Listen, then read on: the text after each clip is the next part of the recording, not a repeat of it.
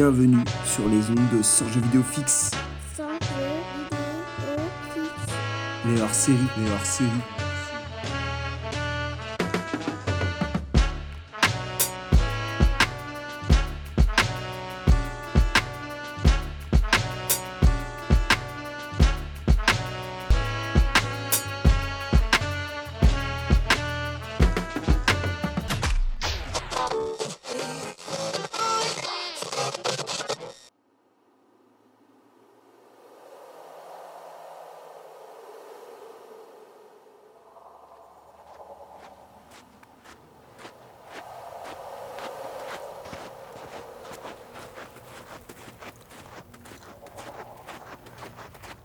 Avant de devenir un exilé, bah j'étais un truand.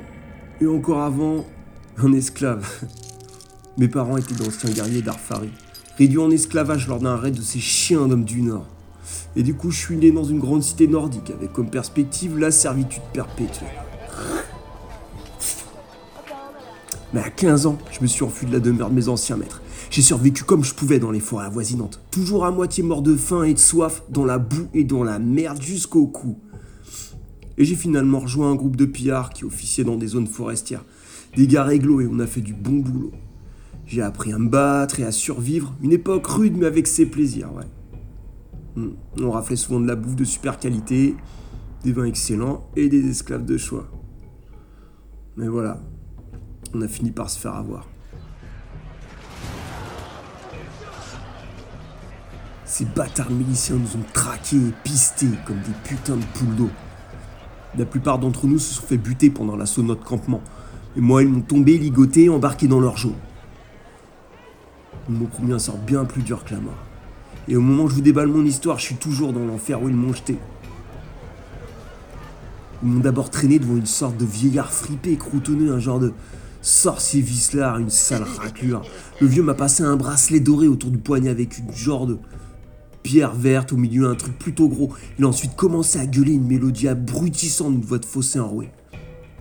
Et là, j'ai senti le bordel autour de mon poignet, tu vois, s'enrouler fort et ça me chauffait. Je me suis débattu avec le peu de force qu'il me restait, ils m'ont pété la gueule et j'ai tourné de l'œil.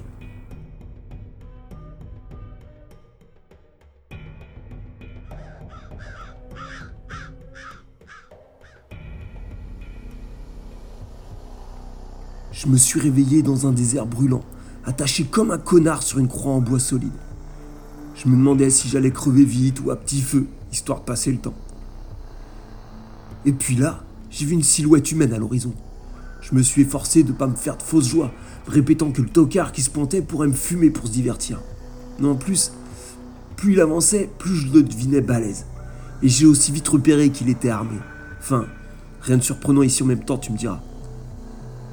Le Mastar s'est pointé jusqu'à moi. Il a balancé sa hache dans ma direction. J'ai bien cru que j'allais canner, putain. La hache a tapé dans la croix qui s'est aplatie sur le sol. Et là, ce bon vieux barbare inespéré m'a détaché. J'ai pas eu le temps de le remercier qu'une foutue tempête de sable s'élevait. Un truc de barge, un truc de cinglé. J'avais la peau qui commençait à vouloir se décrocher. Le truc allait me déchiqueter. Et comme si ça suffisait pas, des genres de clébards énormes avec une peau de lézard chelou ont débarqué pour nous bouffer tout cru. Le gars, toujours trop bon con, m'a tendu sage d'un air noble qui collait pas avec sa tronche de bourrin cimérien. Il fallait pas traîner, j'ai commencé à bras sur pattes. J'ai même filé un coup de main à mon bienfaiteur qui galérait un peu à main nue. Et puis, peu à peu, la tempête s'est calmée. Sauvé.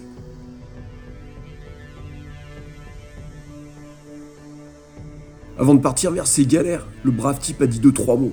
Comme quoi je suis sur une terre dangereuse et désolé que je vais devoir me battre pour survivre et bla et bla et bla. Ce genre de salade quoi, j'écoutais à peine. Quand j'ai pensé qu'il avait fini, je lui ai refilé sa hache, histoire de pas avoir à me battre alors que j'étais déjà moitié en pièces après mon supplice. Mais là, ce malade l'a refusé, l'air de dire T'en auras plus besoin que moi, fils.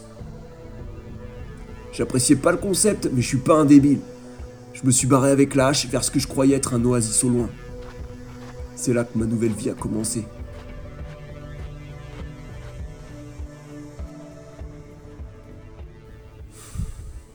Au début, crois-moi, c'était la misère. J'ai dû vite fait trouver de l'eau. Heureusement, j'ai eu le nez fin. Il y en avait dans l'oasis, heureusement. Puis j'ai dû bouffer ces insectes dégueux qu'on trouve dans les buissons, sinon je crevais de faim, putain. Mais après 2-3 jours à végéter comme ça, mon solide corps d'ébène a régénéré de ses blessures. J'ai même pu bricoler 2-3 conneries avec la caillasse, les feuilles, les lianes, le bois et d'autres trucs que je trouvais sur les lieux. Heureusement, je suis débrouillard. Encore quelques jours ont passé et j'avais une paillasse, un feu de camp pour la popote, quelques outils et une grosse masse de pierre pour taper sur la bidoche. Et puis j'ai pu commencer à explorer les lieux. Mais je savais pas encore que c'était ma prison, que je pourrais plus, plus jamais retourner d'où je venais, non. Non, plus jamais.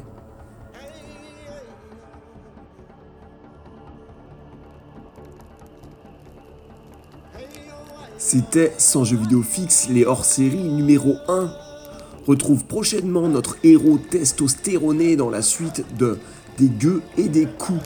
Nouvelle d'Audrey Lombardini sur une musique de Wojtek Pavlik. A très bientôt sur sansjeuxvideofixe.com.